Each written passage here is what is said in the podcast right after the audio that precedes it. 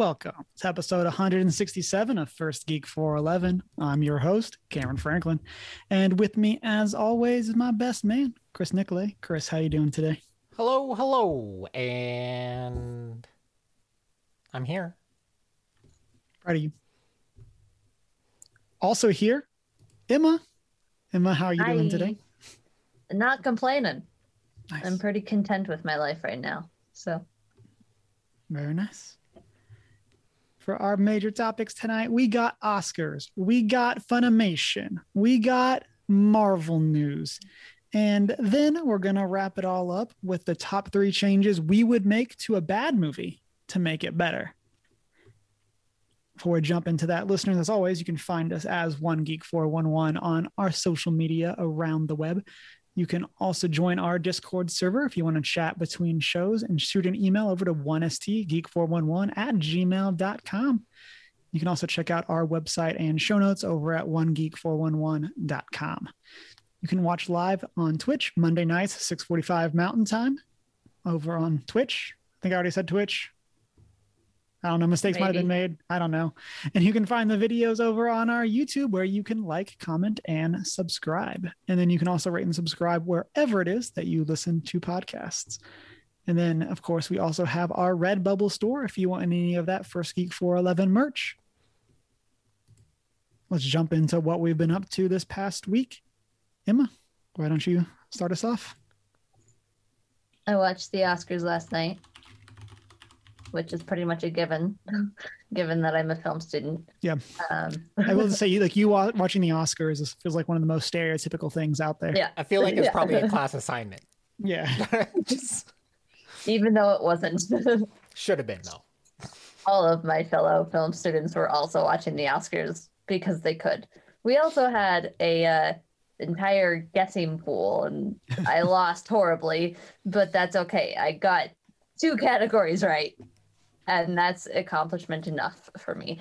Um, I am almost done with Serafina. I'm like 30 pages away from the end, and I promptly forgot it at my mom's house. So now I'm gonna have to find an ebook somewhere to finish it before Thursday. Um, I finished Falcon and the Winter Soldier. Super excited about that. We're gonna talk about that a little later. Um, this week is the last week of classes for the semester for me, which is crazy and insane, and I can't believe it's the last week of the semester. Yeah, as someone Uh, who's been like working from home for the past Mhm. year, I have no perception of time anymore and seasons. Yeah. And like so it just already being like the end of the semester like legitimately like blows my mind. Yeah, same here. same here. Um, yeah, it's just crazy. Just yesterday, I was it was first day of classes, but anyway, I also played some Horizon Zero Dawn this week Nice. because it's my diehard game, and I love it to bits and pieces. And so I played some more of that this week, just on my own, and it was a lot of fun. So, yeah, that was my week. Nice. There are rumors. By rumors, I mean there's my hopes and dreams. Um, that there's because there's going to be a PlayStation State of Play on Thursday, and I want to believe You'll get a release date. that that we'll get something for Horizon Zero Dawn. I hope. Yeah, they I said it's primarily like the new Ratchet and Clank, but there will be other stuff. I want a release date for Forbidden West. Yeah, I just want And that I one want to know thing. if I can get it on PS4 because if not, I will be sorely disappointed. I'm guessing that they are going to wait till summer to announce a date. Like typically, All I really wanna frame know of is if I can- E3 and everything. Yeah. Yeah. I'm, as- I'm All I want to know is if I can play it on PS4 because I would be happy and content as long as I can still play it. yeah, since it's, Hor- Horizon Zero Dawn is such a big title, I don't think they'll do it in a state of play. They'll do it in a like dedicated Yeah. venue. Chris, Just What have you crushing, been y'all- up crushing everyone's dreams. I'm calling it now. Um, I mean, also Sony ha- technically hasn't confirmed that they're going to be at E3 yet, so there is that. right, but I'm not saying it, like they'll do it at E3. I'm just saying they'll do it like with it. Like if they're not at E3, they're going to do their own event. That's not just going to be a state of play. And But then it would be a state of play. It would just be at the other time. I mean, I they I mean they'll probably call it something else. Just saying. Okay. I'm just calling it. I'm calling it now. Um, as for me, what I've been up to, so I watched the new Mortal Kombat movie. Not bad. Not bad. That, that's that's like the praise that I've heard from most people. Like I really enjoyed it. Like like comparatively to like the like old adaptate movie adaptation, so much better. It it's it's the right kind of cheesy. Um, I will say that the uh the I guess like prologue, like the intro scene that kind of sets up everything, um, actually really good. Like I really enjoyed the opening, and then the rest of the movie was just Mortal Kombat. Um, just fine. That's kind Like, of a given. they did great, and I think the parts where it really shines are the parts where it like is just cheesy and directly from the video game, and it's it's really enjoyable. Um, I've, I did get all the way caught up with Falcon and Winter Soldier, as like four episodes behind. Um, but we'll obviously talk about that. Let I tried to start because it was like number one on Netflix and everything. I tried to start Shadow and Bone. I don't know. I just couldn't get into it. yeah. I'll try Deanna's finishing the first book, and I think once she finishes that, we're gonna start. I got like 10 minutes into Which it makes and got distracted, so I haven't gotten back to it yet. yeah, I I feel like it's definitely something you have to pay attention to. Um, Yeah. With a lot that's happening, and yeah, just I Yeah. just could not focus It's- on it. yeah. I'm, It's it- like um not to not that that's a critique. It's just it might have just yeah. been my mindset at the time. I'm not sure, so we'll we'll we'll give it Yeah. another shot eventually. Um, like non-English movies for me. Like I like movies that are not in English, but I have to be paying full attention because I have to read the captions. right, Shadow and Bone felt like that for me. Like I have to be paying attention. right, and it's uh, the, the, the word it's in, it's an English movie, like or sh- Yeah. show, It's and like- it's in English. So like when It's like, something oh. in English and I'm like, okay, I have to like sit here and pay attention, then I know like it's just gets put off. So Yeah, on the opposite end, um, I just I threw it on just randomly, just like eh, this looks interesting, sure. From on HBO Max, um, The Nevers. It's like two episodes out right now. Can't recommend it enough. Um, it's like the steampunky late 1800s British, I've looked at that. and Wait, is that on HBO? yeah, Okay. So that watch I it on added that to my Max if you list because it looked interesting. It's good. Um, like I definitely recommend it. It has like the, the like mutant kind of themes to it. Like oh yeah, no, I did start that. it's I'm getting the Nevers and the um whatever it's Shadow and Bone mixed up in my head in terms of opening scenes. But yes, I've started that. like right, and yeah, I'm they have super that like interested in it. time like period Yeah. feel to them. But Yeah. Nevers is. I can't wait to watch more of it. Like each episode had me. I'm like, oh, I I just forgot whatever I was doing and just watched it. Like it it grabbed me. So Mhm. can't recommend it more. Um, if uh, uh, it, it's like a steampunk X Men. I like the words you're saying. Yeah, exactly. Right. I Um, definitely had a steampunk phase in high school, so I'm loving that already. like I kid you not. I went through a whole steampunk phase in high school. Um almost entirely steampunk music, but But do you have the hat with the goggles on it? I wish. Like I still actually want one of those hats. I mean, those are some of the purchases I'm getting for when I ride my bike. I'm definitely getting aviator goggles for for my bike riding attire, um, and a few other things. But like that's that's just something you gotta have.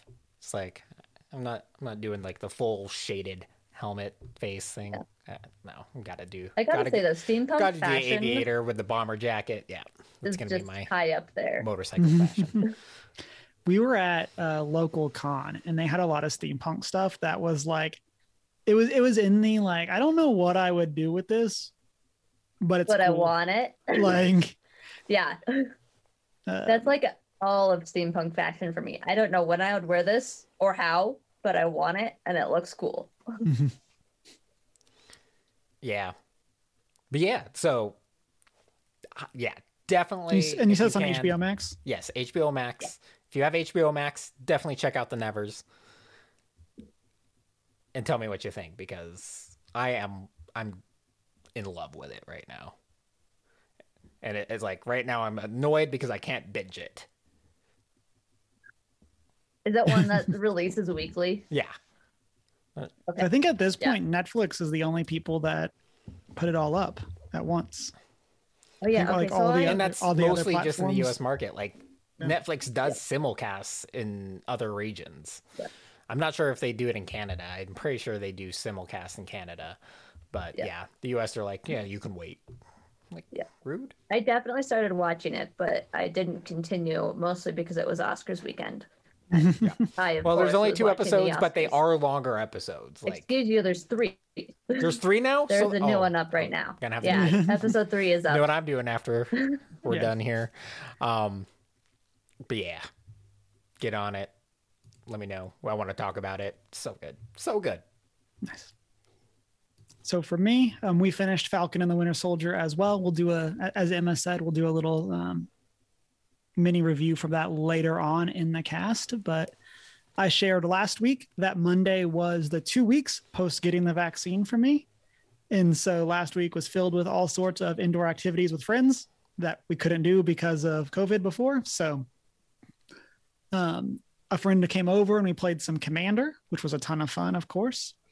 Um, and um, then we went over to a friend's for a board game night, played some four player Happy Little Dinosaurs, Mhm. which is the game from Unstable Unstable Games that I talked about last week, where you're dinosaurs trying to avoid um, predatory, natural, and emotional disasters. Emotional Um, disasters. Yes, the emotional disasters are some Oh, of the best cards. So, um, and um, yeah, you're trying to survive. And then the last dinosaur to survive, or the last dinosaur alive wins, or the first dinosaur to get to 50 points.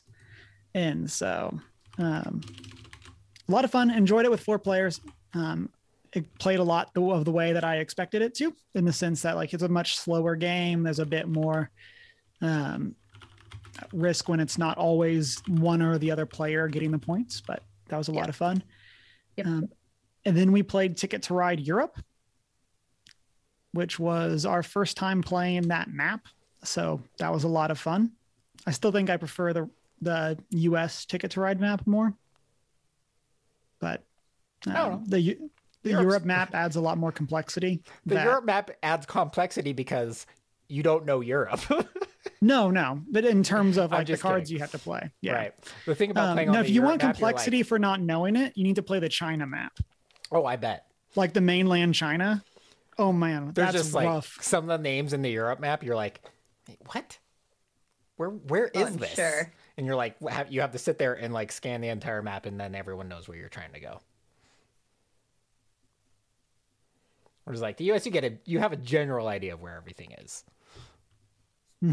yeah, and that's how a lot of like the Eastern Europe or Western Europe, I guess, is more of stuff that like I'm familiar with, and then it gets into like the Russia side of things, and I'm like, Mhm. I don't know what any of this is.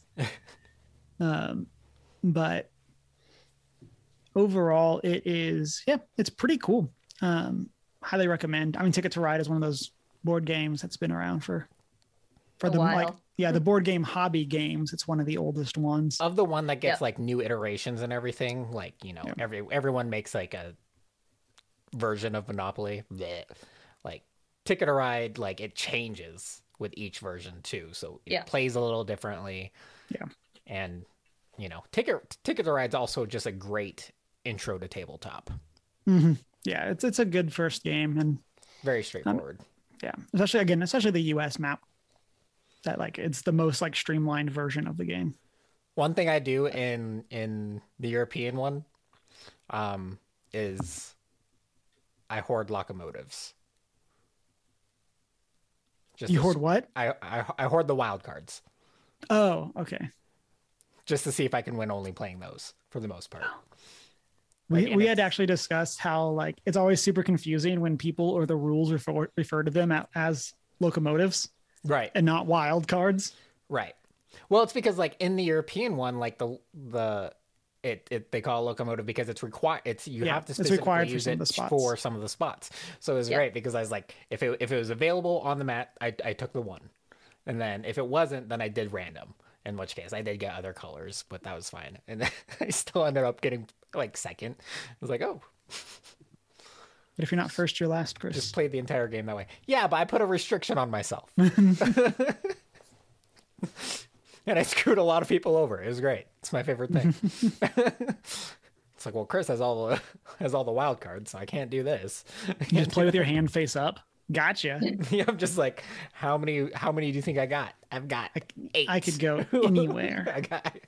I can do whatever I want, and you can't do the one thing you're trying to do. got him. Let's see. And then the last thing for me is that yesterday, um, I got to participate in some of Comics and the Cross's charity stream. So big shout out to them for like blowing past their fundraising goals. Um, they did a 12 hour stream. And so I got to hop in some at the end for Among Us. And then I brought honor to our podcast by winning trivia. Nice. Good for you. And, so, and by me, I mean my team, and I contributed on like two questions. But you know, Nonetheless, yeah. I went to trivia like a few weeks ago here locally, and I got so annoyed. I was like, I'm never coming to trivia again. It's all it was all MLB trivia. There's like two to three questions of MLB trivia every round. I'm like, come on. and then I let the podcast down because I couldn't remember that William Shatner had turned 90. Come on. I just couldn't think of his name. I knew exactly who it was. it was like Captain Kirk, and then they're throwing out Pat, uh, Patrick Stewart. I'm like, no, that's Picard. He's like 80. okay. Yeah. Oh, and Chunk says that Comics and the Cross, they met their goal in the first 15 minutes of the stream. Dang. So that's awesome for them. Again, big congratulations to Comics and the Cross. Hopefully, we'll be successful when we do our charity stream.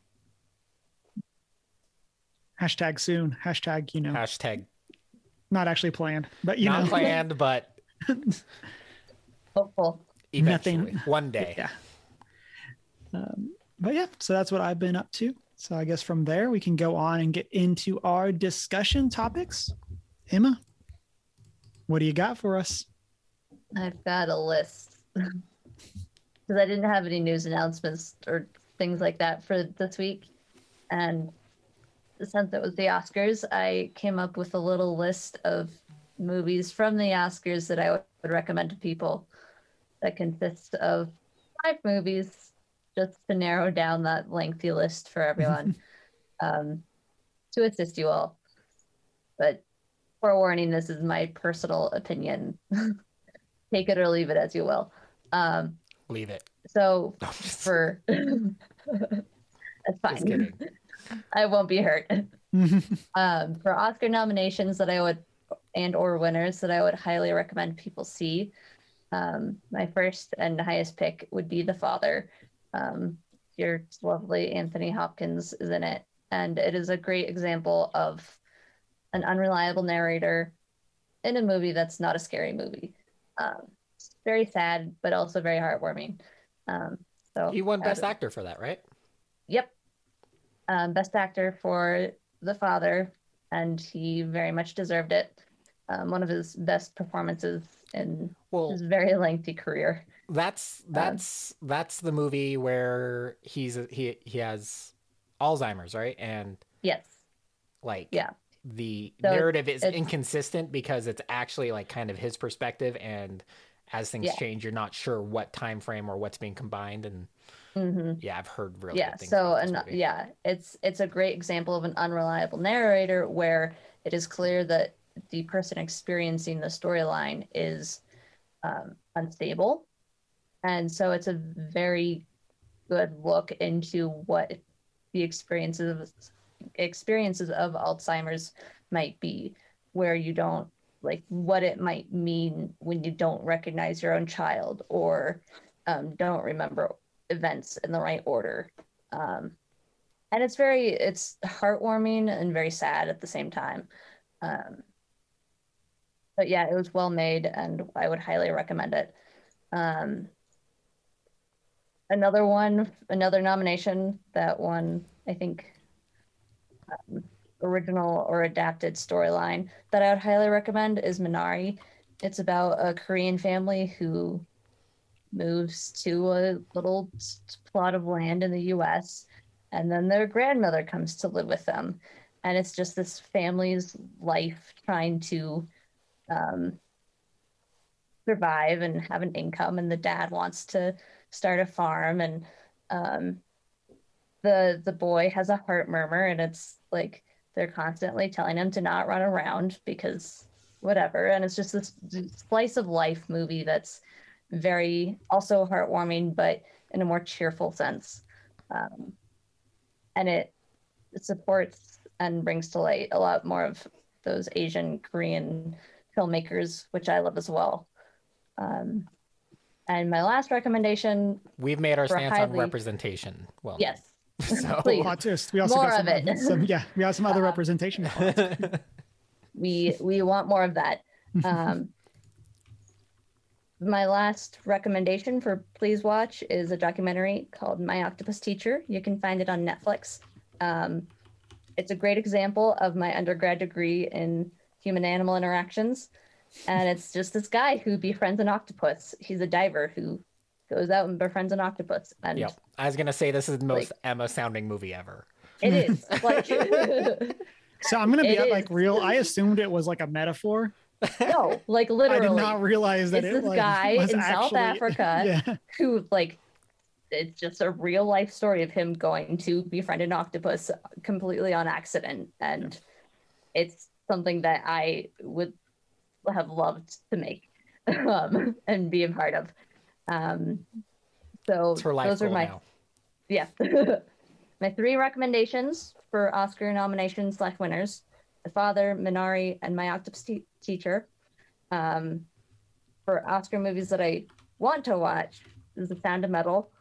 Sounds fascinating. It's about a, it's a metal drummer who learns he's losing his hearing um, and it's just his struggle with this health issue that comes comes into conflict with his love um, it won the Oscar for Best Sound Design. So I'm super interested in that. And my last, I- I wouldn't say it's a recommendation, but um, Nomadland, which won Best Movie, I found rather boring and I stopped watching halfway through. um, that is my own personal opinion.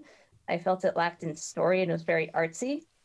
Doesn't mean it was a bad movie, but that's just my own personal opinion. You can watch it if you want to. You can avoid it altogether. Um, basically, a woman who just lives the van life and drives around the U.S. living the van life. Take it or leave it. It's probably something I would finish watching if I wanted to watch something while I was folding laundry, but I wouldn't necessarily like sit down and watch it while doing nothing else.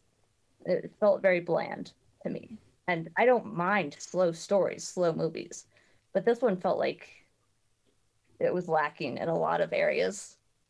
So there's my review of the Oscars and some of my recommendations and thoughts and that's what I have for y'all this week. Yep. I want to just add. I have a question for you, but Yeah. tying in with Nomadland, um, Chloe Zhao um, Yes, was that the was one thing I did like. Yeah, who was that? I, I didn't realize that that was the movie she had directed until I was like grabbing. But she became the second woman to win Best Director. Um, it was That's also one thing I don't mind. yeah, and I guess it was I'm the fine with that. and I guess it was also the first year that two women were nominated for Best Director. Is from what I've read. Great, Yeah, that's awesome. fabulous. I am Um, loving it. I remember the first time, the first woman who won. Um, Kathryn Bigelow. um for Yeah. Hurt Locker, yeah. I remember watching it that year. Um and it basically made me cry. Like I hadn't seen the movie, but I was just like, this is the first time a woman has ever won one of the major awards at the Oscars. And it was just it killed me. basically. And it was long before I even knew I wanted to go into um, film production in any way, shape, or form. So it just, I remember that. Um, so, like, I'm still like fine with the fact, like, even though I didn't like Nomadland, I'm like, great. a woman is w- winning the best director. Mhm. Like we need more of that. so and I think I saw this might not be the exact, but I think I saw that she's also like the third, only the third Asian person, or maybe it's Chinese specifically person to win Best Director. I could be wrong there. Um, that would make sense.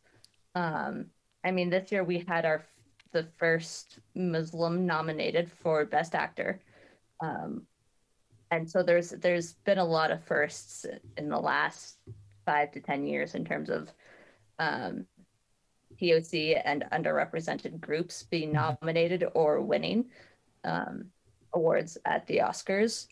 Um, in other words, anyone who's not a white male. Yeah. um, to, I mean, no discredit against white males. It's just they over dominate in many areas of the field. Yeah, But- Cameron. I mean, I'm not disagreeing. like, yeah. like, Um, you're you're speaking facts. So so it is very exciting to see all of these things happening but at the same time i'm also also sitting here going we should not be having all these firsts in this decade like these should have all been things that were happening years ago Mhm. like but i mean any progress is better than none so Mhm. i can't really complain in the grand scheme of things I say let's just abolish the Oscars and the Academy. I mean, if you want the honest truth, a good part of the Oscars is rigged. so I mostly watch it to criticize people's outfits and um find the ones that I would actually wear if I ended up going to the Oscars. One of my mom's friends uh, gets to vote. He's a he's a part of the Academy. nice. oh, that's right. I remember us talking about that when I visited you. Yeah, because like there's all those random DVDs that are Mhm. for your consideration DVDs that he'd give my mom to watch so she can so she had movies. Um, but they're all yeah, they were all the copies of the movies that were up for nominations those years, and Nice. it was a cool thing. Uh, And then last thing I want to say about um about Chloe Zhao is that she's also apparently directing the Eternals, Mhm. uh, one of the upcoming MCU projects for later this year. I think it's the November Exciting. release. And so like obviously that's probably already done. Like from a- Probably. like See, I like her. I just didn't like the mm-hmm. movie. But yes. And I'm excited about that. Mm-hmm. You just So- don't want to live in a van. yeah, it's just the van life. That's I don't want to It live doesn't in a van down by the river. I do. what? I'm just kidding. Oh, how things have Are you- changed since. Yeah, oh how the turntables. Do you want to? We My, we uh, did that as a skit when I was a high school leader for Young Life. Um, we had like an SNL night, and I was the angsty teenage daughter in that skit, and it was probably one of the best things I had ever been a part of. Oh, Chris Farley. What a great. Uh, do you want to live in a van down by the river? Now all us millennials are like, yeah. Tiny Absolutely. home. Sounds better than a, my current living situation. No. Can't afford a house, Roommate so why that's not? And then my question for you, Emma, as your first Oscars in film score school, was watching it this year any different than previous years for you? I mean, in many ways, yes, but mostly because it was a COVID year. Hmm. Like a lot of the things that they did this year were directly correlated to the fact that it was a, I mean, COVID. Um, but also in other ways, yes, because I intentionally watched some of the movies in prep for the Oscars with the knowledge that I've and stuff that I've been learning. So like The Father and Minari, I would not have watched under like normal circumstances. I wouldn't have looked at them and gone, "Oh, that sounds interesting.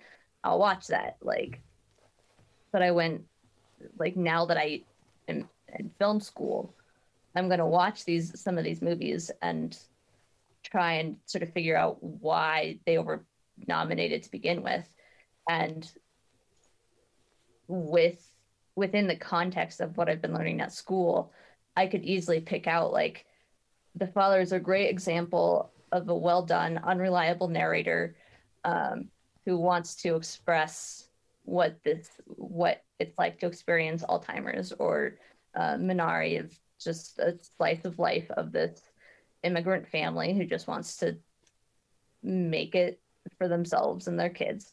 Um, so it was fun to try and figure out why things were nominated. But also on the other sort of the flip side of that, it became very easy to predict what movies would win. You kind of get in the When- same mindset, that kind of yeah, thing. like like I had seen enough of the movies in each category that I could just go like, okay, this one's gonna win. That one's gonna win. Uh that one's definitely not gonna win. Mhm. Um like I see why it was nominated, but you can just chuck it out right now. It's not gonna beat whatever other, and that's not just because of you know whatever social media was saying, but uh, you just sort of were. I was able to sort of pick out their um the patterns for what things have won over time and been able to sort of predict you you have more information to predict Mhm. what things the academy preferred over others so yes and no because i also like no because i also just have always liked to predict Mhm. what movies would win and what would what wouldn't so yeah. Nice. Listeners, as always, hit Emma up for those movie recs yeah over in our. Discord. give me a genre and i'll um, pick a movie from that genre that i think you might like or at least one that i liked Chris, what do you got for us? So, starting us off, My Hero Academia, The Strongest Hero, which is a mobile game, is getting a global release this year. It did originally release uh, last December in Japan. Um, but Strongest Hero is a mobile open world action RPG um, coming to iOS, iOS and Android devices this spring. So, next few months, I guess. Um, yeah, we're like spring ends in like two months, right? Right? Yeah. I was like, interesting. Um, and it, li- I it thought that game- yeah, I thought that game looked really cool. As someone who didn't know that it was already out until literally you said that, um, I thought that game looked really cool. And then it was like for mobile, and I was like, oh, right? okay, well, it's been fun. Hmm Like I, I think it has potential, especially with with mobile platforms kind of advancing. I'm I because of the game type, I wouldn't play it on like my phone. It's definitely something I'd consider on a ta- on my tablet. You get that bigger screen. get the bigger screen, you know, just get to see a little more. It's like an open world RPG on your phone just doesn't appeal to me. Yeah, Um, uh, but your tablet, absolutely. Um, so it's definitely something I'll be looking into, and I'll let you guys know what I think. Um, it's uh, it, it does feature a full story campaign. Um, allows you to build your own teams, uh, and they will they do have plans to release a PvP mode. Don't know what that's going to look like for this game. I'm not sure if this is a gacha game or what or how this necessarily looks, but from what I've heard, it. I mean, from what I've seen, doesn't look like it's going to be a gacha game. Um, I would love it if this would come to Switch or something. right? That's that's Yeah. that's the platform. Or you know, now that I have a PC that can actually handle games released in the past decade, like PC. But I mean, you can emulate Android on your PC and then This play is it true. on the emulator. This is true. You got options. There are things you can do. Um, but yeah, I'm kind of excited for this. I'm definitely looking forward to checking this out when it comes out. Um, you from it from the sounds of it, you get to play through some of the iconic moments from the actual series. Um, and it is completely voice acted from the original cast. Um, for the dubbed version, obviously, I should mention. Um, I'm not sure if you. I think you could probably have the settings and dub and sub it if you want to listen to the original Japanese voice cast, um, because that contrast gets me every time. Because I think I originally watched or I accidentally bought the dubbed version of the movie, um, and it threw me off. Still good. So Just your threw me du- off. your your mistake is my normal. Yeah. Well, it, it- it's one of the things I don't mind dubbed. You know, I'm not I'm not one of those people. It's just that subbed is more accessible. Like I get to watch More it, More common. but go. It's not something you're you, you can go back and forth between. The voice acting is so different between the two, Yeah. and the voices are just in general different. And I'm like, that's not what you sound like. All my stop it. um. Also, in news this week, uh, it was announced Emilia Clarke is making her foyer into a new profession.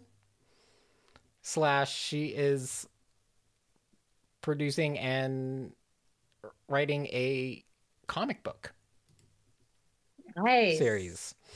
Um, yeah, so uh, she's she's obviously Queen Daenerys um, Targaryen, um, but uh, sorry, I lost my link here. Long may she reign. You mean for like the Also- three seconds until? Yeah. Also, she's dead. Yeah. Plot twist. Spoiler alert. Yeah. Um, and what is some of the worst character development ever? I don't know. I only finished season one, so Good. at this point, I'm just like, any spoilers I get, I I deserve. Uh, but her her she's uh, the story is called Mom or Mother of Madness, which is right up her alley. Yeah. um, and it, I guess it's gonna tell the story of possibly like a superhero fighting human trafficking. Um, but yeah, yeah. So I'm I'm looking forward to see what this has. The initial art looks very interesting, but this is definitely something I'm going to support. Um, and just kind of a random transition from Not the worst one in the world, though. Definitely not. not. Definitely not. Um, do you think sh- she's probably going to star as mom when they do the movie adaptation, right? Makes sense to me. Yeah. Um, and then kind of a little piece of dongle news here, um, kind of tech news, uh, just regarding kind of the automotive industry. Toyota is announcing plans to purchase um, Lyft's autonomous car division for $550 million. I could pay my tuition with that amount, and then some. I mean, you can, with a fraction of that, you can pay your tuition I and then some, and and also get like all professional gear, so you can just have your own studio. I mean, Plus employees for at least ten years. exactly. Um, but I don't know. We we haven't seen so Toyota has kind of been silent the last few years. I mean, they were the first kind of to the hybrid market with the Prius, but they haven't done much. They they haven't really like pushed um, into the electric car market or anything. Um, but yeah, this last week they kind of announced that they are now, you know, this is a big investment into at least the autonomous vehicle market. Um, and then also they announced that they are working on hydrogen combustion engines for race for their race cars. Which is something we haven't actually seen a lot of in, for like so in terms of alternate fuel sources we've seen like hydrogen fuel cells um you know compressed natural gas is still a thing um in some areas. Uh but I've like since I was in high school in terms of the next thing i've always been a fan of hydrogen combustion. Granted converting or extracting hydrogen is costly and whatever but um hydrogen's combustion process is you get a lot of power when you burn hydrogen, for one, um, and then your byproduct's water, which is super cool. But I'm excited to see what they do with that. Um, obviously, that's not going to be something we see for common cars. It is a race division, uh, but still super cool. Um, There's hydrogen and helium and lithium, beryllium, boron carbon everywhere, nitrogen all through the air. I memorized that song for high school chemistry because we had to know the periodic tables. So whenever I hear nitrogen, I just start singing that in my head. me and my me and I think it was seventh grade. Me and a couple friends had a competition to see who can list off just at, just by at least letters list off the periodic table of elements the fastest. Because we were nerds. Nothing wrong with that. Complete nerds. Definitely didn't win that. Although I was really good at listing off the countries of Europe the fastest. countries and capitals. Although that's changed since then, so I don't know them all anymore. but yeah, There's an updated country song. The there was the, the Looney Tunes song or whatever, and they the guy who sung that made up made an updated version. You mean all the current Animaniacs? countries. Animaniacs. I didn't watch a lot of TV as a kid, I mean they are Um, they are a offshoot of the Looney yeah. Looney Tunes. Um, Lo- But there's an Yeah. apparently an updated version now with the current entries of the world. I think they did that with the reboot, didn't they? Is when they Don't know. or I don't know. Uh, but Asking the wrong person. but yeah, cool things I'm happening. a TV production, not animation student. Just had to. I know. I know it's not like the geekiest news, but I had to talk about Toyota's new stuff because something to Car think stuff. of. Especially like autonomous cars is a big deal. I'm Yeah, all in. especially following the big wreck that Tesla had. Yeah. But that's what you get for trying to skirt the rules. So for me, for this week, um, we got a we're going all Marvel, um, and so last week um, it didn't get brought up in the show, but I wanted to give a shout out to the fact that we got a Shang Chi trailer last week, and it looks amazing. I'm ready for it. Yeah, I'm super excited. Um, obviously, to go back to what we talked about earlier, some great representation. Um, and then Also, go ahead. speaking of representation, um, I got my trio for next semester, so the people I'll be making my projects with, and one of them is from, well, his family's from China, and the other is from Thailand. So I'm super excited to work with them, um, because they're both wonderful people, and I'm excited to help them make their voices heard. Nice. Uh, what did I say about The, the, uh, the same mental connection yeah. in my head, but um, Shang-Chi. Back to you, Mhm. Cameron. Oh, well, yeah. So what I was thinking is, I think it's really cool that we're going to get a like origin story for a character that like people don't know about. Like this is the first like origin story for like a character that ha- wasn't introduced elsewhere. Yeah. I Mhm. guess since Captain Marvel, right? And actually, this is like one of the most in, in the new phase. This is one of the most important movies for setting up the rest of the phase because it gives you your kind of almost kind of big bad, but your kind of new thing. Like so, obviously we had the Infinity Stones, but now we have the Ten Rings as the possible kind of mm-hmm. Potential potential overarching story. weapon overarching thing. And so I'm really excited for this. This Yeah. yeah. I remember telling someone about this next phase and them just going, wait, isn't the MCU over now? I just went, oh boy.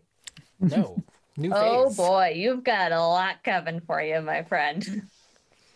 Not in the slightest. Just new. Just cha- Yeah. Things have changed. Marvel just decided they were done making money. Yeah. They they just decided that they were too rich and didn't need any more. Um, They decided to break my dreams. but yeah, so I wanted to give that a shout out. And then, um, as we all mentioned up at the top, we finished watching Falcon and Winter Soldier. And so, in this section, we're going to try to do a little mini review, um, and then we'll have a piece of news. And so, let's do our best to keep it spoiler free or as like um not direct spoilers as possible there's only so much we can do with the news story that's going to be coming after this but Yeah.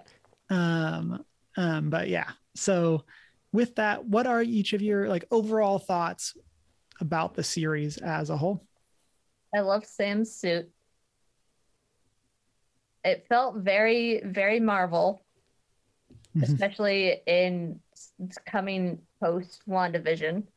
Um, but it's not necessarily a bad thing because those are both characters that play into that more generic Marvel Mhm. sort of um, formula. It's very they're both blatant superhero. yeah Yeah, it's very, Very. blatant superhero. Whereas like Captain America's original or suits like were more like yeah they had the color scheme but they looked more tactile more you know Yeah. um, and they just changed the colors and made it more like you know this is you know so he's like making it a little more iconic whereas this is leaning heavy into that like in your face I'm a superhero Yeah. like mm-hmm. aesthetic and I kind of like it for the way they're treating his character. Absolutely. it's like to Emma's point, like even like as a whole, like this series feels like all the people that complained about WandaVision not being MCU enough.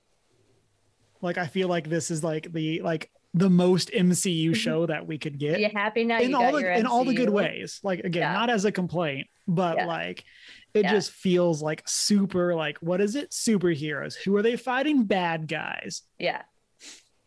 Who want to revolutionize the world. Right.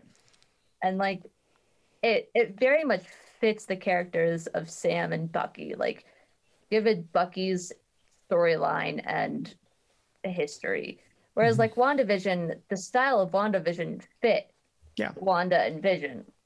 And this fit the characters of Sam and Bucky in much the same way.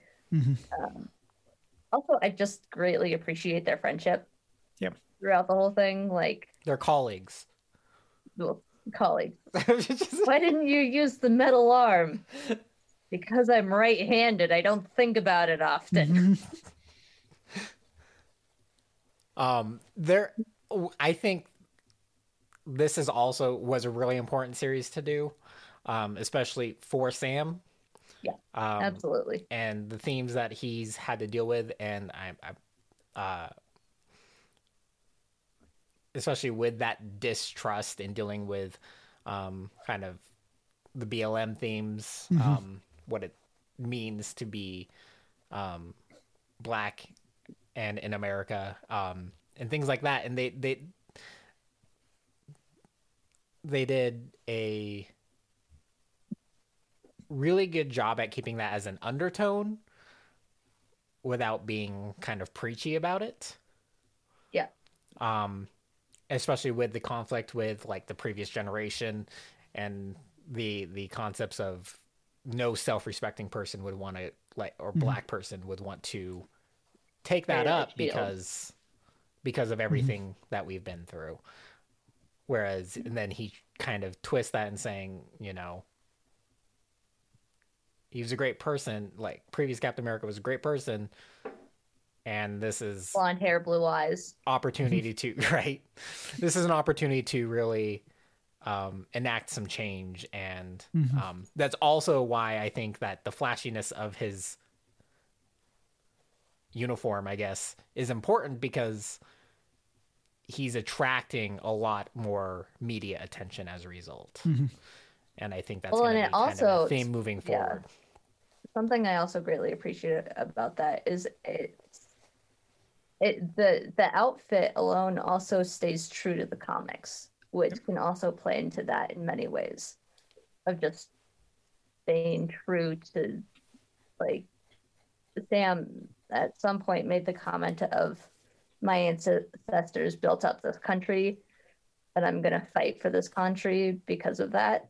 Mhm. Like I don't know, but I'll say overall for me, um, and um, Anna Real in chat said, I love all the identity themes in Falcon and the Winter Soldier. Um, and I, I like, I think that that's the thing that I liked the most that you see from all of the main characters, you see this, these tie-ins. And I think that in a lot of ways, the most like overt one, of course, is Falcon and the Winter Soldiers. But like, what? like the plot main- twist. Yeah, don't Um, say. saying the like- series was emphasized on them. Right. It turns out the name of the show explains the show, just like my octopus teacher. And Yeah. so, Literally. and so, um, yeah. So I just want to say, like, like even getting into them specifically to what I mean, again, echoing what y'all previously said, I liked how overt the show was with those identity themes for Falcon. That it did not shy away or try to just be like everything's going to be great now. Ah. Um, and I think that that's really cool. And I really liked one of my things going into the series was I was really I was very curious if we were going to deal with the public not accepting him as Captain America. Um, and I, I think it's very interesting that that really isn't the story that we got for the most part, but um, it was a lot more about his struggle with am I Captain America? Um, and then what does that mean if, if the world is ready for a black Captain America? Um, I thought that was a very like well told story and going back to like what Chris said earlier about the previous generation and things like that, how that all's tied together. Um, and then I really liked um, what they did with Bucky and kind of having him like in almost like a minor way, especially compared to WandaVision, like, but still having um, Bucky dealing with that trauma. Like, Yeah. and we see him going to counseling. We see like kind of something that WandaVision probably or Wanda probably could have used um, instead of you know, yeah instead of like you know taking a town over um but um I- i really liked that and i think that it was really cool to see that progression of his character of as he opens up to sam he's opening up more towards that change as a whole um and then um yeah i i i liked what they did with the villains pretty much up until the end when they kind of just then became, yep, we're the bad guys. yeah. Um, for the, um, I want to call them taskmasters, but that's obviously not correct. Um, the flag. Flag smashers. flag smashers. Thank you. Um, the flag smashers, where like I, I really feel like for the first like four episodes, they were a much more engaging group of bad guys. And yeah, I totally agree because when you look at their sort of cause, it's super emphasized in the first four episodes. Mhm. They just want the world to function in much the similar way that it had during the five years of the blink, which obviously we don't have the biggest insight into that because we don't have that material Mhm. and then it just flipped and turned into a vendetta, Yeah. if you will. But like I was like, okay, that is a cause I can understand. Mhm. The way you're going about it sucks in many regards. And then it kind of just gets like, worse. Like that, that was the conflicts between you know Right. their side and obviously yeah, um, Bucky and Falcons, you know, uh, and, and Sam's. Um, but I mean, like, yeah, like one thing, like they were supposed to be kind of pointing out, which I don't think they did enough with, is that the the superhuman serum or whatever Super has soldier. super soldier serum, yeah, has negative side effects Mhm. for the most Yeah. of the people. Like they even pointed out, they, and they talk about that early on, but we never really, with the exception of name Z- person, Zemo. no, John. Yeah. John Walker. John Walker. Like He we just don't crazy. see like and I think that's something they could have done a little more to emphasize that Karli isn't necessarily the most rational. Like Yeah. part of this is due to the serum like failing her. Um, Yeah. and that's something they could have emphasized a little more. Um, And yeah, they did mention like when there was a whole part where Sam and Bucky go to meet the war vet whose name I'm forgetting. Isaiah. Isaiah, um, who was talking about how like he was they were he went through all this torture essentially. Anyway, um, don't want to give away spoilers, but there was this whole piece with that that they could have used they could have played into to emphasize what the serum how the serum was impacting Karli.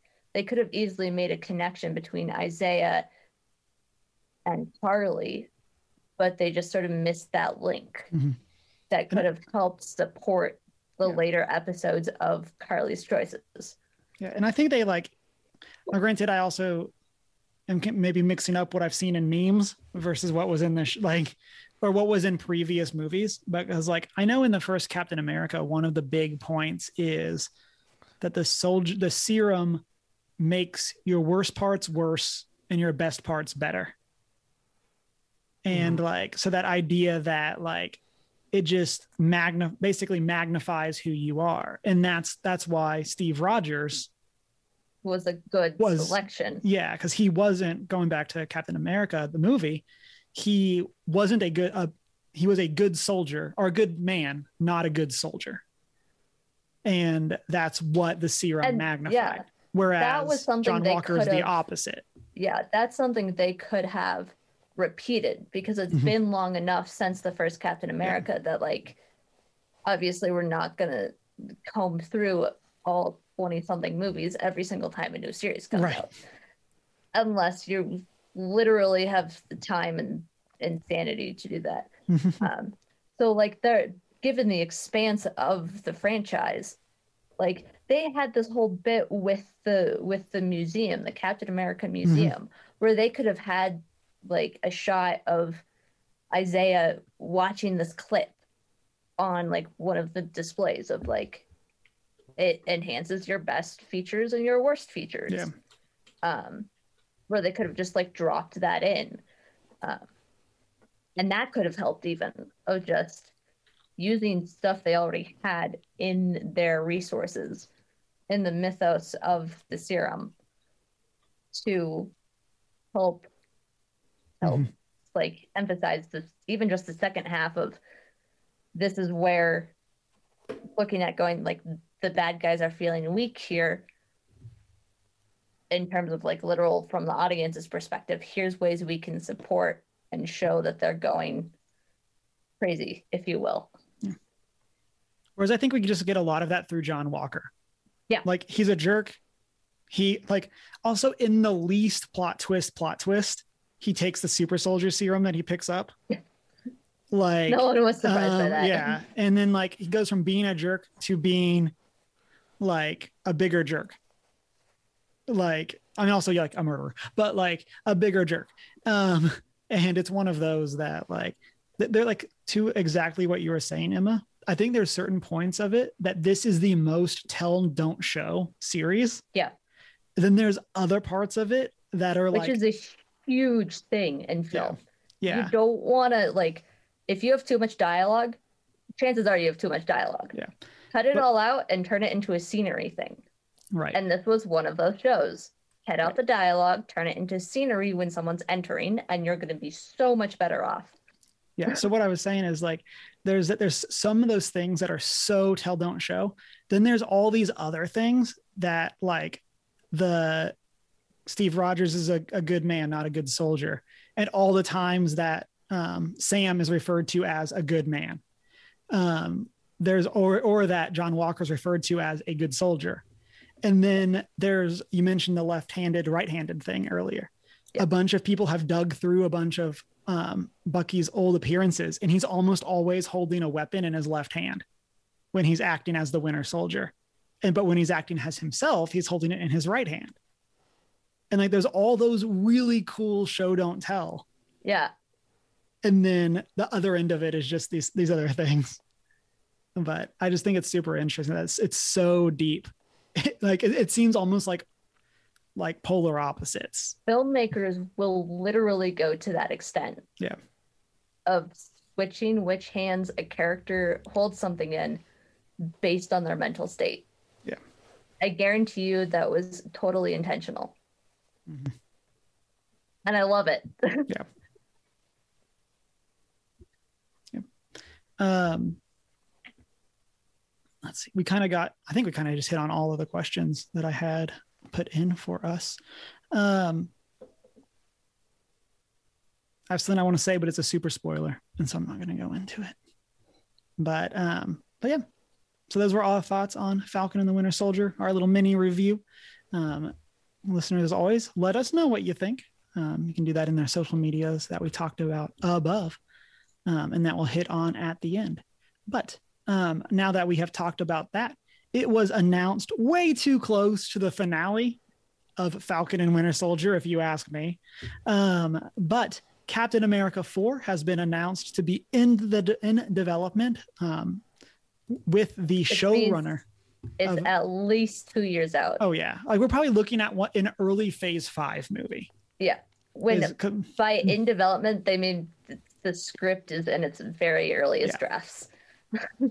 But and that's so, exciting. basically all we know is that Malcolm Spellman is going to be writing the script um, along with the um, the Falcon staff writer Dalan Musson, M U S S O N. Um, there's basically no other details about it right now, um, but we did get that announcement, um, and I'm super excited.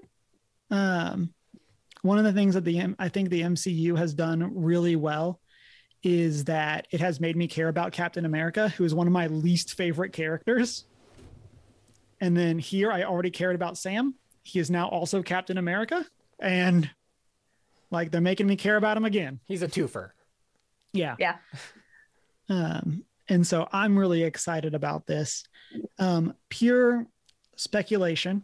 Any ideas of what, and again, I, I try to keeping it relatively spoiler free for Falcon and Winter Soldier, but is there anything that you would really like to see um, with him taking over as Captain America for a feature film? More flying. Or flying? I mean, it's kind of hard at this stage to really answer that because because we're in like Infinity Stones has ended and we Mhm. don't have much given the way that the MCU has worked over the past Yeah. 13 years. We don't know what we're going into we know that this will be coming out in the midst of whatever next big story they're telling. Mhm. Um, and it will likely play into that. I would love to see more flying through windows with his shield. With the That'd be cool. But like I like I'm like I don't know because it's a lot of it's going going to depend on how like I want it to fit into whatever the next Mhm. big storyline is. But I don't know what that is. Like do I want to see him interact with Shang-Chi or you know Captain Marvel or whoever? I don't know because I don't know what's going to be happening in the next 2 years. I want more of the fishing boat. More of the fishing boat? Yeah. Um, in chat, Deanna says, just being a decent American. Yeah, Yeah. let's let, just instead of making it a superhero movie, it's just him in the fishing boat. it's a drama. Yeah. Um, I'll say for me, um, again, One man pure and his boat. speculation with us not really knowing about, because like as we said, this is probably an early Phase Five movie, just Yeah. based on what we know so far. That and so if that's the case, and I had to guess, I think that this will tie into whatever is going to happen in Armor Wars, which is going to star um, Brody or Rhodey as War Machine. Um, and so if I had to guess, I think it might that like that might be the the big thing of whatever happens there. It's dealing with the fallout of someone getting an Iron Man suit that shouldn't, that kind of thing.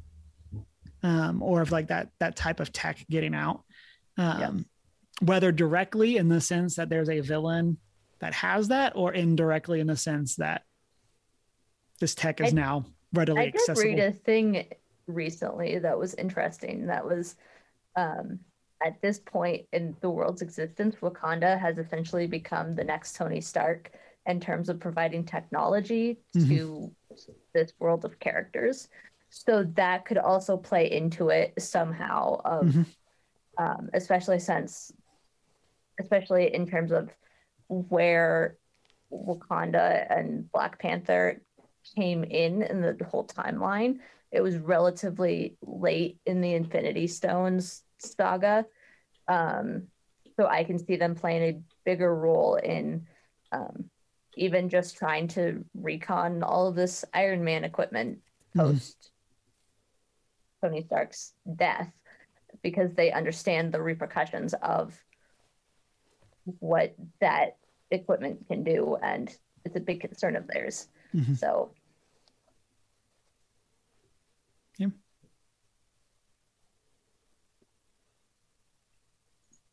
Chris, any ideas on your part? they got they go to get Steve back from the moon. Hey, Nope. is this, they got to do it. We all know They Steve is on the moon. Isn't he on the moon? I just love that that's a thing in the universe now. Yes. and we're going to leave him there. Along with what's his face from that one Netflix show about the adopted kids that I can't think of. What Netflix show about the adopted kids. Oh, Umbrella Academy. Umbrella Academy. Okay. That also had a guy go to the moon. He's just up there hanging with the guy on the Just- moon. Just mind his own business. They're Uh, just buds. Two so- guys on the moon. let's get ready for our top three list. Um, but before we get into it, we do have some announcements. This Thursday, we'll have our book club on Seraphina right here, 6:45 Mountain Time. Um, so hope everyone can be back for that. And then I will be out next week, but Anna Reel will be back joining us or joining She's actually y'all. hosting. And so Anna is now in charge You better be um, ready. of the podcast. So um, good luck, Anna. We believe in you. And so um, she says, woot woot. Oh, wait. What? nope, you already Uh, agreed. Woot woot is an agreement. yeah. And so um, let's get into our top three list. We are talking about changes you would make to a bad movie to make it better. Um, chat, if you want to drop any ideas um, as we go, um, feel free and we'll round into those around back. Come back to those. I don't know where I was going with that. Circle back. There we go. We'll circle back to those um, at the end. And so, um, as always, the first rule of top threes is that there's no rules. So if you wanted to completely overhaul a movie, you do you. Um, if you wanted to just make a small change or things like that, whatever you want. And so, Emma, as I assume the most educated one of us in this matter, what do you got? I would redo the entirety of Eragon and I would select Christopher Paolini himself to be an executive producer or its producer of some sort, or at least a script super- supervisor, um, so that he has say in what does and does not go into the script and how the script is done and how the character design is done.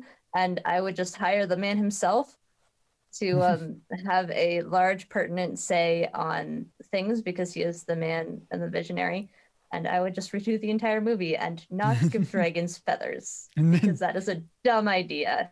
I was okay with it. I was okay with the design aspects in Eragon, but definitely stick closer to like consult the source material.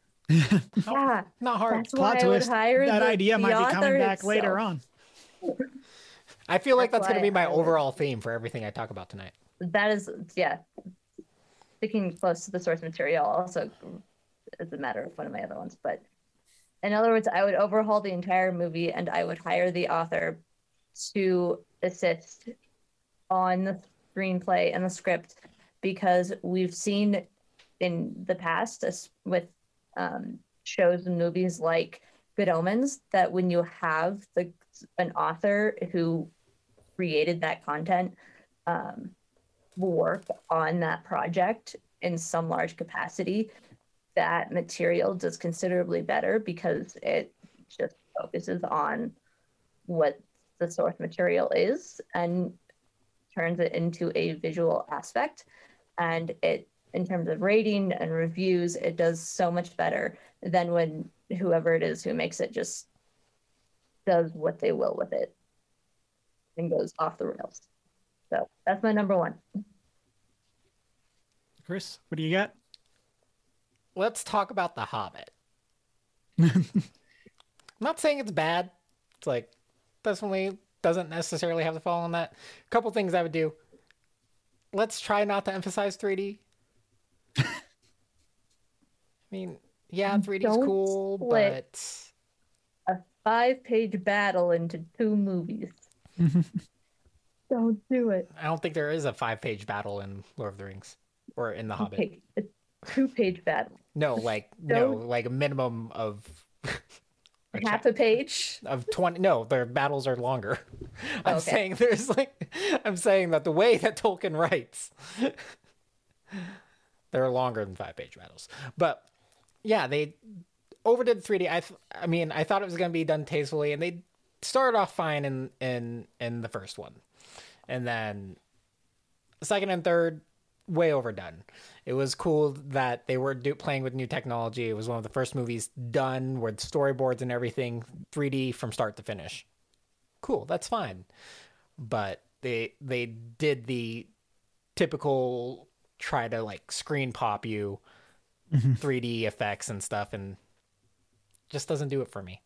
Um also again consult the source material I understand like consulting the source material and like the appendices and stuff and including things that may not have been in existence at the time of The Hobbit, but we would know we're we're there. But and also don't throw make a female character just for a awkward love trope. Hmm. A good rule in filmmaking as a whole. Yeah. Just Yeah. in general. Like, Like, it turns out, it's just like yeah, just- you're right. Just don't. Lord of the Rings No. and The Hobbit is lacking like front and center female characters. Sure, go ahead and create one. But don't try to twist them into this weird love trope because that was awkward and it definitely breaks away from any Lord of the Rings lore. yeah, that's that's that's my first one. Okay. Um, I'm getting a big one out of the way for me. Um, and it already got referenced in chat. I would like to remind everyone there is no movie in Ba Sing Se. Um, but if there was a movie hypothetically based on the last Airbender or Avatar: The Last Airbender, um, in chat, Chunk said don't have M Night Shyamalan direct it again hypothetically. Um, but like, I feel like I could forgive a lot of that if the bending in the movie was actually cool like that that's like of all of the complaints that i could make i think that that is like that one thing that like you know what spend a bit more money on that special effects budget and make bending look cool like then at least like as bad as the story is told at least it would be visually interesting Yeah. Or stick to the Um, original format. Like doesn't like you didn't have to do a live action adaptation. You could have just given us a feature length Avatar movie. yeah also would have been cool Yeah. um give us like an animated There's a lot series of movies out there, like i'll follow up um, from the animated series where the stories are not the best, but the visuals are strong enough that it's it's still fun to watch because it's just visually nice. Right.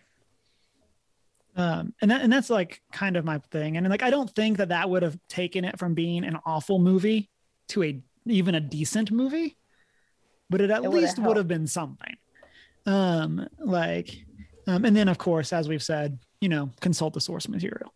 Um but i feel like at this point people reading or watching Also, the previous the stuff if they're not dave filoni is a bit like a bit out there. Throwing that one out there for that movie as well. for what? Stop the whitewashing. oh that too. Yeah, um please. but also a good general hollywood thing. Yep, just Um, in general, but but because that's what and that as a movie has really cool character design in terms of like costuming and things like that Um, but yeah.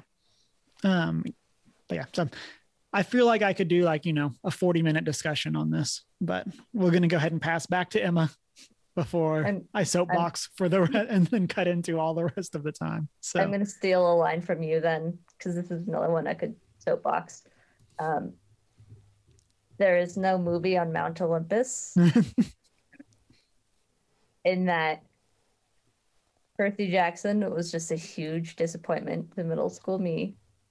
And I was so mad because I was a Percy Jackson kid because I wasn't allowed to read Harry Potter. So I went to Percy Jackson instead. And they just steered very much away from the source material. And it was also visually iffy at best. And it's very similar to Eragon. And just please stay close to the source material. You're going to get more people seeing Mhm. it and reading the books and wanting another movie as a result because they want to see the words on the paper become pixels on a screen. They don't want your own rendition of it. They want what's on the paper. and it is not whatever lightning bolts being hidden away. Um, they want to see a Fawn and a half blood Poseidon kid do their own thing. Um, so that's my number two. I was a big Percy Jackson kid, and the movie was just the, probably the first time I was ever seriously disappointed by a movie. So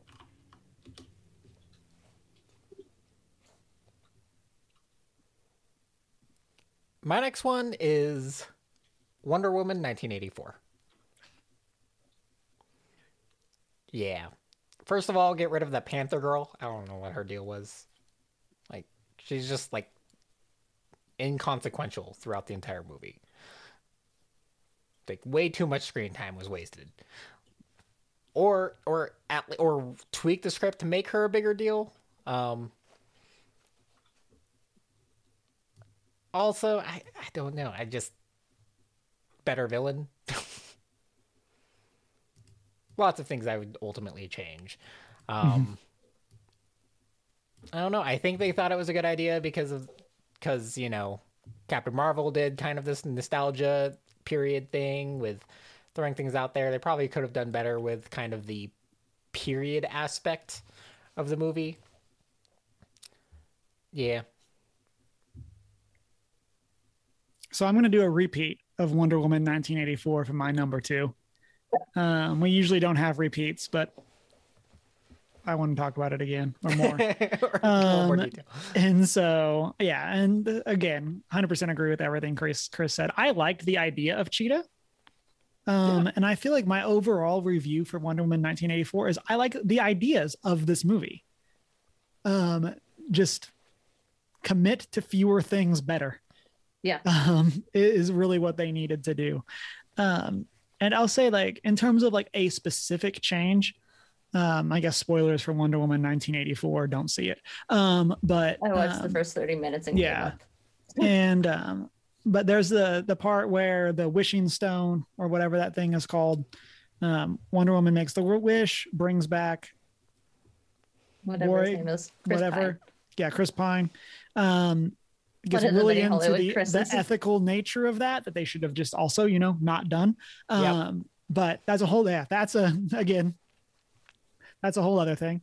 Um but like the exchange for it is that wonder woman starts to lose her powers which in a movie about a strong female hero like taking away like i like taking that away and then not really having a good like like it's one of those it's almost the opposite of the um one of the things that we discussed in the um falcon and winter soldier with like um, with john walker where it's like there was never any doubt that she wasn't going to give up chris pine get her powers back save the day.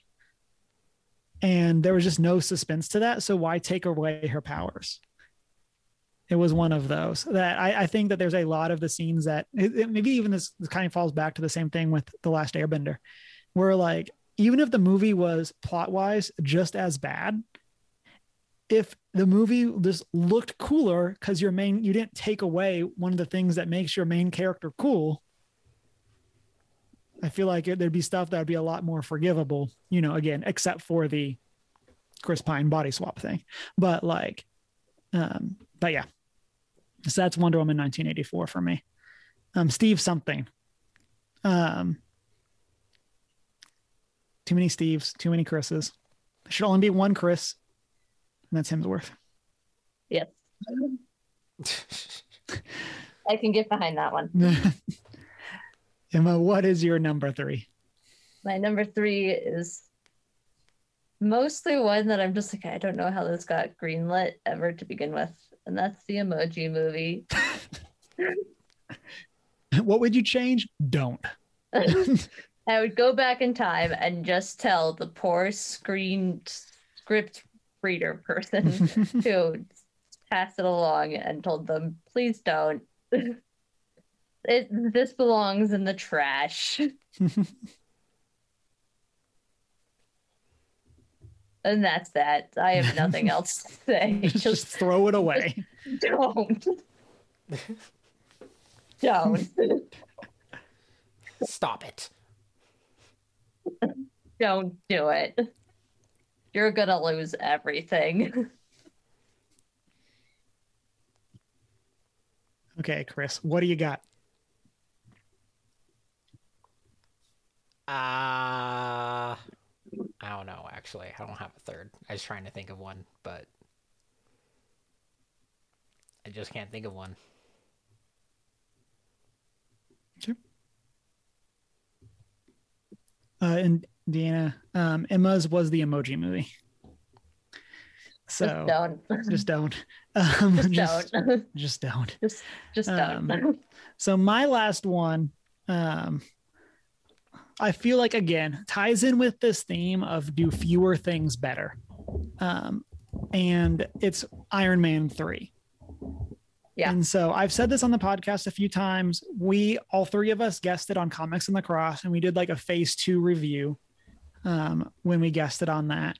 And one of the things that I said during that was the first like hour and 20 minutes of Iron Man 3 is one of the best MCU movies ever made.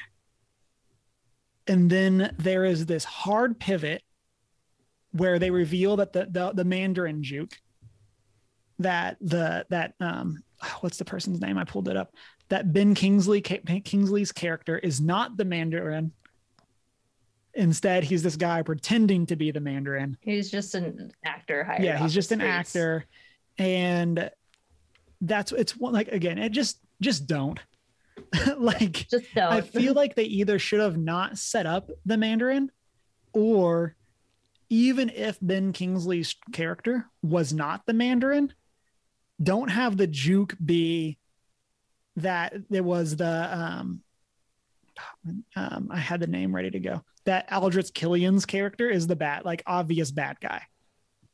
Like that was one that like I, I feel like that that juke completely shifted the tone of the movie from this super interesting look at like PTSD and the effects of like the Battle of New York on a normal human who is admittedly extremely smart, but like we're not talking Thor, who's literally been fighting for the past thousand years.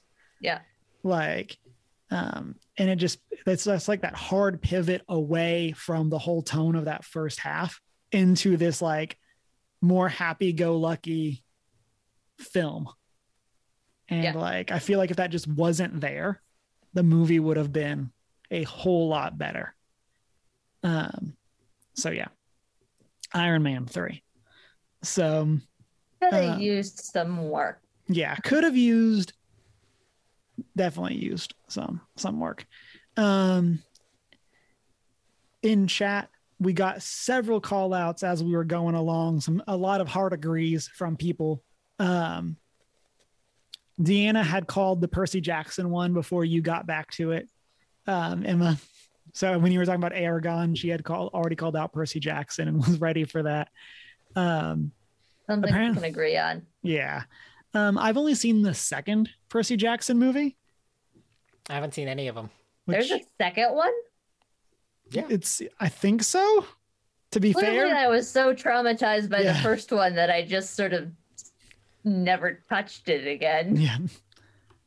Um, and then we got some. They're also making a musical, which is just horrifying.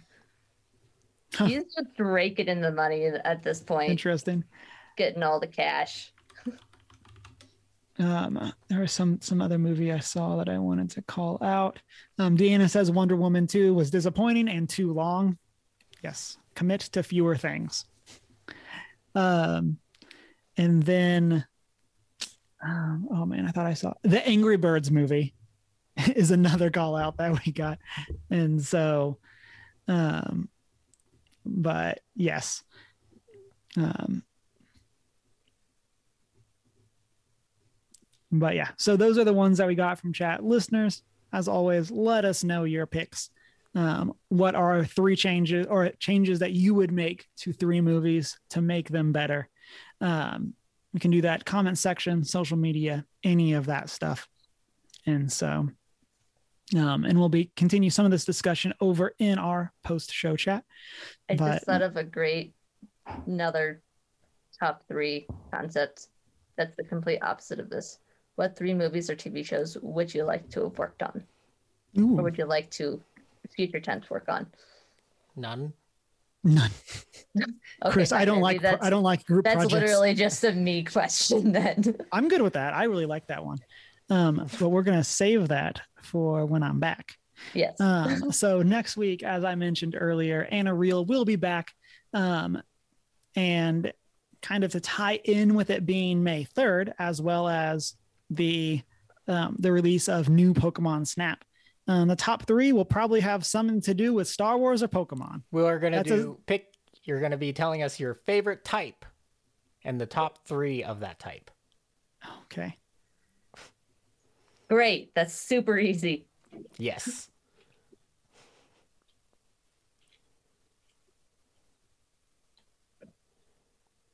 And so we're we're talking Pokemons. Um, and Emma, if ever in doubt, it's always Mewtwo. That I means mean- your favorite type has to be psychic. Nope. My favorite type is Mewtwo. It's Mewtwo. Y'all do realize I grew up with Pokemon, Number one, right? Mewtwo. Number two, Mewtwo. Number Mewtwo. three, Mewtwo. I too. do understand Pokemon.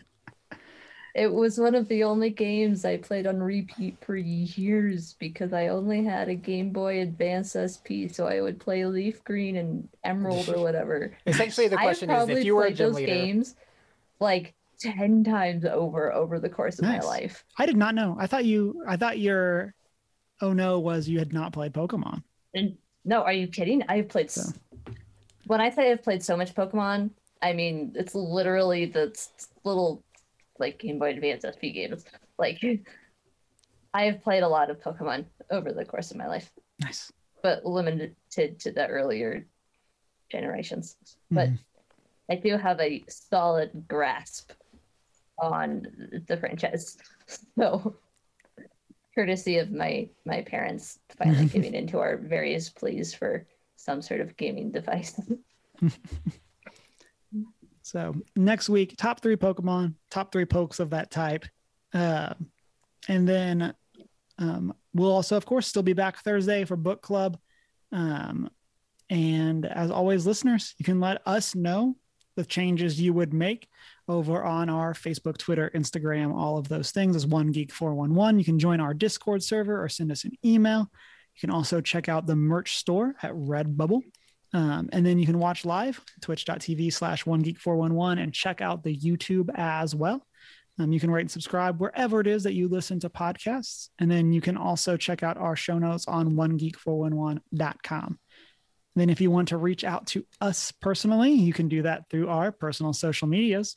Mine is Humar Whitfield. Mine is I am not prepared with an I in the prepared. And I'm not so foreign. And it's been a great week. Wash your hands. For uh, for Shanine, read Seraphina or read a book specifically. Parenthesis, Seraphina. Um, and, By Thursday. Um, by Thursday. Um, and then also, I love you.